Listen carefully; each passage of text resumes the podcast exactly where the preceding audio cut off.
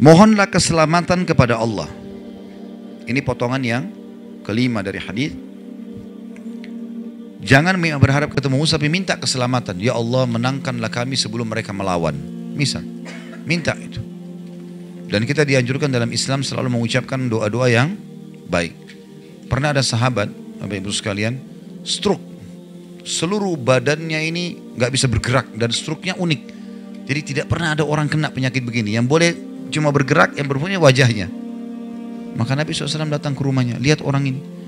Kata Nabi SAW, doa apa yang kau ucapkan? Jadi Nabi tanya doanya, bukan dosa apa yang kau buat, ditanya. Karena orang ini orang saleh. Kok bisa datang gini? Dia bilang, ya Rasulullah, saya mengatakan, ya Allah, kalau seandainya ada hukuman yang akan menimpa saya di akhirat, percepatlah di dunia. Kata Nabi SAW, subhanallah, maha suci Allah. Kenapa kau minta sesuatu yang kau tidak mampu?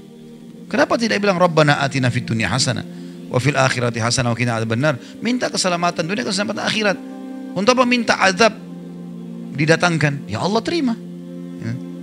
Ada orang begitu, anaknya sakit, Ya Allah daripada anak saya, saya saja yang sakit. Ini kebodohan ini. Ya Allah jaga kesehatan saya, sembuhin anak saya. Nah itu yang benar. Orang tuanya mati, kenapa dia mati? Kenapa bukan saya? Loh, kok aneh ini? Ya.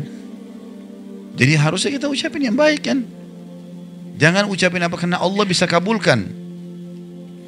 Nabi Yusuf alaihissalam terkenal sekali dengan ketampanannya. Tidak ada yang tidak kenal Nabi Yusuf sampai diberikan seperti kekayaan dunia. Saking tampannya, ibunya sendiri ajak dia berzina. Ibu ibu angkatnya, Ratu Mesir. Juga masih muda dan terkenal dengan kecantikannya. Dipanggil Yusuf ke dalam kamar, ditutup pintu. Hai Yusuf, hai talak, lakukan apa saja yang kau mau. Digoda-godain dengan segala macam fitnahnya. Yusuf lari-lari, nggak mau. Ya, iya. Dalam surah Yusuf kan begitu, surah nomor 12. Yusuf lari, meninggalkan dia kan. Nah, waktu melewatin patung, ada patung di ujung kamar rupanya. Patung itu disembah oleh orang-orang Mesir, termasuk raja sama istrinya ratu ini. Rupanya ratu ini lewat dilihat patung, ini Tuhannya ditutup sama kain. Karena dia malu sama Tuhannya. Kata Yusuf, subhanallah, engkau malu sama patung, gak malu sama Allah. Gitu. Tapi perempuan ini rupanya sudah dirasuki oleh syaitan, sudah dikuasai pada saat itu ya. Dia tetap kejar Yusuf. Yusuf lari sampai ke pintu kamar. Lalu karena penasarannya dipegang baju Yusuf dari belakang, ditarik, sobek. Begitu dibuka pintu, saking lihainya nih perempuan pada saat itu, depan pintu ada suaminya. Langsung dia bilang, apa hukumannya orang yang mau ganggu istrimu? Padahal dia tadi yang bahaya nih, ngajak orang. Saya tidak bilang ini politik wanita ya. Tapi ini wanita yang melakukannya. Makanya Allah bilang inna kaidakunna azim. Perempuan kalau mau sesuatu dia pakai cara supaya bisa dapat. Mau beli baju, mau beli tas, harus cari jalan supaya bisa dapat. Jangan, sebentar, sebentar. Jangan tersinggung. Tapi itu normal, alami. Baik, kembali ke kisah dulu. Maka si raja bijak, dia nggak mau menghukum Yusuf. Dia bilang sama orang-orang di sekitarnya panggil hakim istana, panggil. Datang hakimnya. Hakimnya lalu ditanya. Hakimnya tanya Yusuf, kenapa Yusuf? Ini ibu ini yang ajak saya zina. Diajak ke kamarnya, ditutup, saya dikejar-kejar. Tanya istri ratu, bagaimana ratu? Jelas-jelas orang ini di kamar saya kok, gimana? Jadi luar biasa gitu. Maka untung bijak nih si hakim, dia bilang, kita kalau gitu lihat bajunya Yusuf. Kalau baju Yusuf robek dari depan, berarti betul si ratu. Karena laki-laki kalau mau nyerang dari depan, kemudian disobek bajunya karena membela diri. Tapi kalau baju Yusuf robek di belakang, berarti ini perempuan yang masalah nih. Ternyata betul dilihat bajunya Yusuf robek dari belakang. Tapi dia bisa dengan caranya membuat suaminya yakin kalau dia tidak salah. Ringkas cerita, tersebar satu Mesir kalau ratu tergila-gila sama anaknya sendiri gitu. Penasaran dia, undang semua satu Mesir. Wanita Mesir semua diundang oleh ratu, silakan datang. Datang ke satu hall yang luas. Entah berapa yang banyak datang. Disiapin pisau sama apel. Semua dikasih pisaunya yang tajam, yang baru dibuat. Sengaja gitu. Ini Allah ceritakan dalam Al-Quran, surah Yusuf ya. Begitu mereka sudah siap semua lalu kata si ratu, silakan nikmati apelnya. Dipeganglah apel sama pisau. Waktu mereka mau potong, Yusuf disuruh keluar. Begitu Yusuf keluar, Allah bilang dalam Al-Quran, Fakat aidiyahun. Perempuan-perempuan ini sudah bingung, mana tangan, mana apel.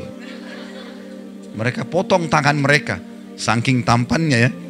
Laki-laki sekarang lewat biar juga sudah mandi tujuh kali, tetap aja nggak ada yang potong tangannya kan ini. Tapi ini luar biasa Yusuf alaihissalam.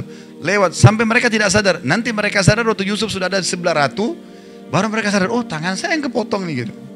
Baru mereka sadar. Lalu kata ratu apa? Inilah sebabnya kenapa saya mau zina sama dia.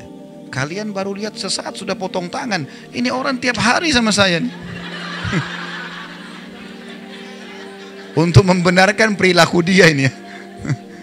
Kalian baru lihat sesaat sudah potong tangan saya tiap hari gimana? Maka apa kata ratu? Saya akan terus paksa dia buat zina atau dia di penjara. Yusuf alaihissalam langsung berdoa waktu itu. Apa kata Yusuf? Ya Allah, penjara lebih aku sukai daripada apa yang mereka ajak. Daripada zina penjara saja ya Allah. Jadi doa Nabi Yusuf apa? Minta masuk penjara. Di penjara ada Yusuf alaihissalam sekian tahun. Bertahun-tahun tidak ada kisah Yusuf sudah habis ceritanya. Ya, sama mungkin kalau orang tanda kutip tentu Yusuf tidak berbuat jahat ya. Tapi kalau orang berbuat jahat kemudian masuk penjara orang sudah lupain kisahnya sedikit yang genang gitu. Yusuf alaihissalam kedatangan Jibril. Lalu Yusuf tanya, Hai Jibril, kenapa Allah biarin saya lama di penjara? Kenapa nggak dikeluarin? Saya kan tidak salah. Kata Jibril, Tuhan mau menjawab, Hai Yusuf, karena kau sendiri yang minta penjara. Karena kamu yang minta penjara. Kalau kau minta keselamatan, Allah kasih kau keselamatan. Kau kan bilang, penjara lebih saya suka ya Allah. Nah, makanya jangan ucapin doa yang tidak benar berdiri di cermin, kenapa saya jelek ya? Untuk apa bilang dirinya jelek? Kenapa saya gendut ya? ya. Apalah. Sudahlah, ini juga yang kita lihat di cermin, ini ciptaan Allah. Kita bahkan tidak bisa menciptakan rambut kita sehelai. Syukurilah gitu kan. Jalani, perbaiki, usahakan maksimal. Jadi yang dimaksud kata Nabi SAW, was'alullah al-afiyah Mintalah keselamatan, mintalah kebaikan, jangan minta keburukan. Sudah saya kasih contohnya tadi, ya. Ya selalu minta kebaikan, kesembuhan, keberkahan, panjang umur, rezeki yang luas, minta semua yang baik-baik. Ya. Dan jangan pada ucapkan cukuplah ya Allah. Udah, tamak dengan rahmat Allah bagus itu. Ya, boleh. Dan saya sudah pernah bilang kita kalau lagi sehat minta ditambah kesehatan itu lebih besar pahalanya dibandingkan kalau sudah sakit minta kesembuhan. Kita lagi kaya minta ditambah kekayaan lebih baik daripada sudah bangkrut baru minta dikeluarkan dari masalah. Walaupun dua-dua ibadah. Ya, jadi makanya kita tidak boleh berhenti berdoa. Jangan oh saya lagi sehat makanan ada rumah bagus gak usah berdoa. Keliru. Bahkan kata Nabi SAW kenali Tuhanmu pada saat kau lagi lapang. Dia akan mengenalimu pada saat kau lagi susah. Sempit. Jadi kalau mau diijabah doanya lagi sakit parah, lagi bangkrut, lagi ada masalah berat, justru pada saat kita lagi sehat dan lapang itu sering berdoa. Itu rahasianya, tersambung ke sana nantinya.